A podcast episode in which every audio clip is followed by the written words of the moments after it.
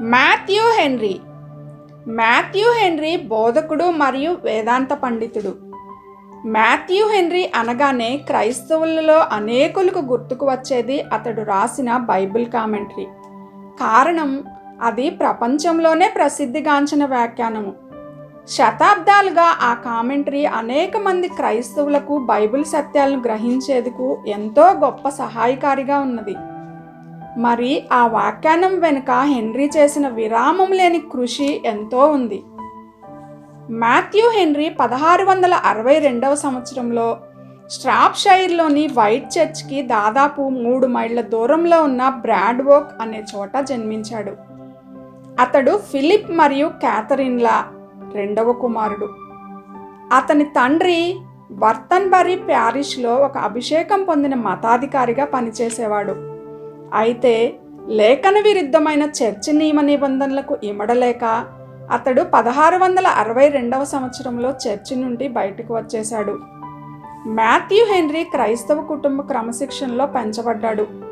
తన మూడవ ఏటనే అతడు బైబిల్ గ్రంథాన్ని చదవటం ప్రారంభించాడు. దేవుని వాక్య సత్యాలను నేర్చుకోవాలన్న అతనిలోని లోతైన తృష్ణ అతన్ని లోతైన బైబిల్ పట్టణంలోనికి నడిపించింది. హెన్రీ కుటుంబంలో ఉదయము సాయంకాలము క్రమంగా ప్రార్థనలు జరిగేవి. ఆ సమయాలలో అతని తండ్రి బైబిల్ గ్రంథంలోని ఒక భాగాన్ని చదివి దానిని కుటుంబ సభ్యులకు విపులంగా వివరించేవాడు. ఆ తర్వాత పిల్లలు తాము విన్న విషయాలు తమ సొంత మాటలలో రాసేందుకు ప్రోత్సహించబడేవారు. ఈ ప్రక్రియ ఆ తర్వాతి కాలంలో మాథ్యూను ఒక గొప్ప వేదాంత పండితునిగా మార్చివేసింది. విరిగిన మనసే దేవునికి ఇష్టమైన బలులు. దేవా విరిగి నలిగిన హృదయమును నీవు అలక్ష్యం చేయవు అనే అంశంపై అతని తండ్రి చేసిన చిన్న ప్రసంగము మాథ్యూ మనస్సును విరిగిన మనస్సుగాను అతని హృదయాన్ని విరిగి నలిగిన హృదయంగాను మార్చివేసింది.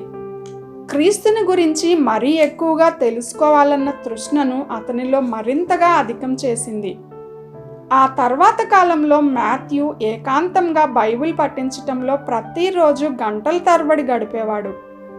తనకు అనారోగ్యంగా ఉన్న సమయాల్లో కూడా అతడు తన బైబిల్ పఠనను కొనసాగించేవాడు.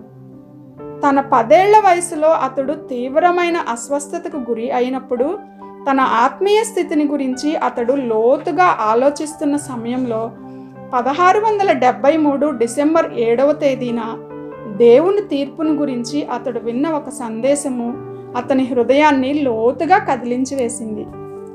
ఆ సందర్భాన్ని గురించి అతడు ఇలా రాశాడు. ఆ సమయంలో నేను నరకాన్ని గురించి గొప్పగా భయపడ్డాను. ప్రభువు నన్ను ఓదార్చే వరకు ఆ భయం నాలో కొనసాగుతూ వచ్చింది. నేను మరణిస్తే ఎక్కడికి వెళ్తాను? అన్న ప్రశ్న ఆ సమయంలో నన్ను తీవ్రంగా వేధించింది. ఆ సమయంలో నన్ను నేను లోతుగా పరీక్షించుకున్నాను. నేను పాపిని అన్న వాస్తవాన్ని గ్రహించాను. లోతైన పశ్చాత్తాపంతో నా పాపాలను ప్రభు సన్నిధిలో ఒప్పుకున్నాను. ప్రభువు నా పాపాలను క్షమించాడు. రక్షణ నిశ్చేతతోనూ పరలోక నిరీక్షణతోనూ నేను నింపబడ్డాను. ఇప్పుడు నేను దేవుని బిడ్డని అన్న నిరీక్షణ నాకు కలిగింది. ఇప్పుడు నేను మరణిస్తే పరలోకం వెళ్తానన్న నిశ్చయత నాకు కలిగింది. సంస్కరణ సమయంలో నాన్ కన్ఫర్మిస్టులు ఆక్స్ఫర్డ్ మరియు కేంబ్రిడ్జ్ యూనివర్సిటీలు వెలివేయడం వల్లను ఆ సమయంలో యూనివర్సిటీలలో నెలకొండిన అనైతిక జీవన విధానాల వల్లను పదహారు వందల ఎనభైవ సంవత్సరంలో మాథ్యూ తండ్రి లండన్లోని ఐలింగ్స్టన్లో ఉన్న ఒక డీసెంట్ అకాడమీలో చేరాడు. అయితే అక్కడి ఆచార్యుడైన థామస్ డూలిటిల్ సామాజిక బహిష్కరణ కావించబడినందునను అక్కడి పండితులు ఆయా ప్రాంతాలకు చెదరిపోయినందును హెన్రీ తండ్రి అక్కడ కొద్ది కాలం మాత్రమే కొనసాగాడు. పై కారణాల ఫలితంగా మాథ్యూ తన చదువును అనేక సంవత్సరాలు తన ఇంట్లోనే కొనసాగించాడు. ఆ తర్వాత అతడు పదహారు వందల ఎనభై ఐదవ సంవత్సరంలో గ్రేస్ ఇన్ అనే చోట న్యాయశాస్త్రం చదివేందుకు లండన్కు వెళ్ళాడు. అయితే ఆ చదువులో అతనికి ఏమాత్రం ఆసక్తి లేకపోవటంతో అతడు తీవ్రమైన అసంతృప్తికి గురై తన తండ్రికి ఇలా ఒక ఉత్తరం రాశాడు. ఈ లోక వ్యవహారాలను నేను లోతుగా గమనించినప్పుడు అందులోని వ్యర్థతను నేను స్పష్టంగా చూసినప్పుడు నా హృదయం వాటన్నిటినీ అమితంగా అసహించుకుంటుంది.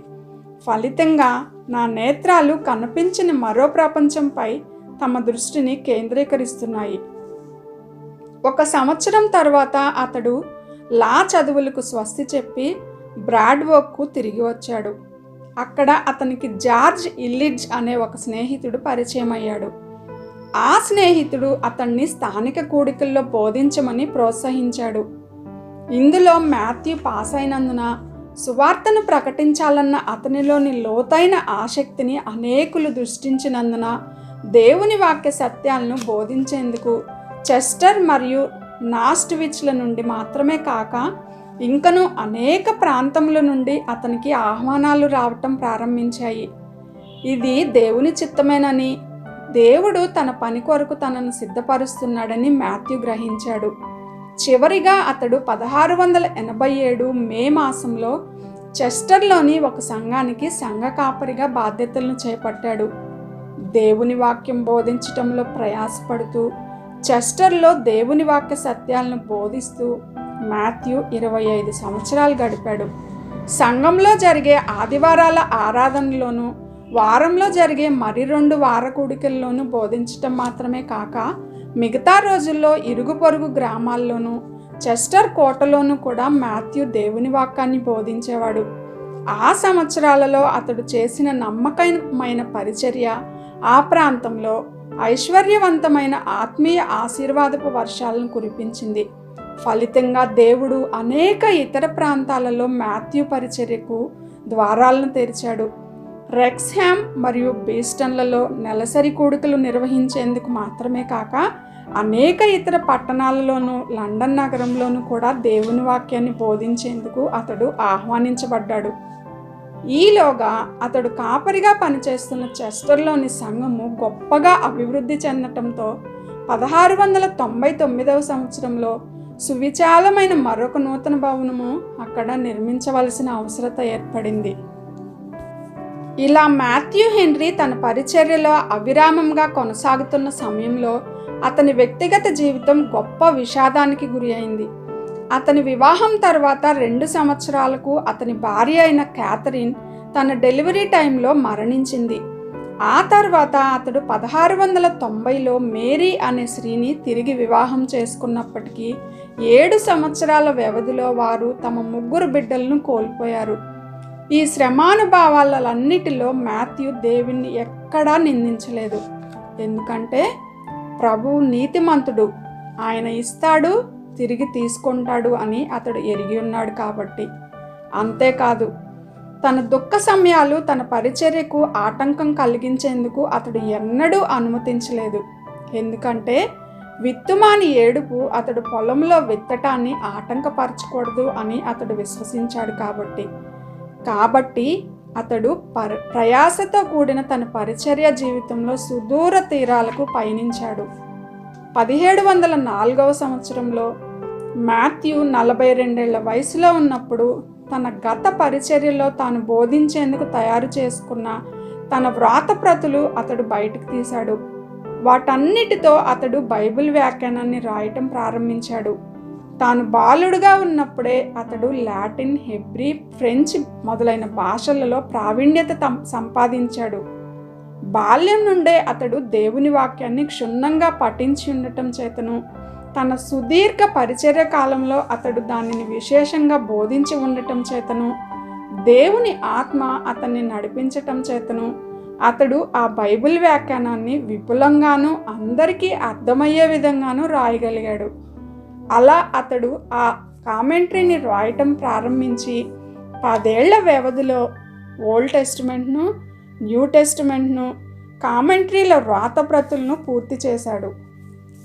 ఇలా అతడు ఇరవై ఐదేళ్ళ పాటు చెస్టర్లో పరిచర్య చేసిన తరువాత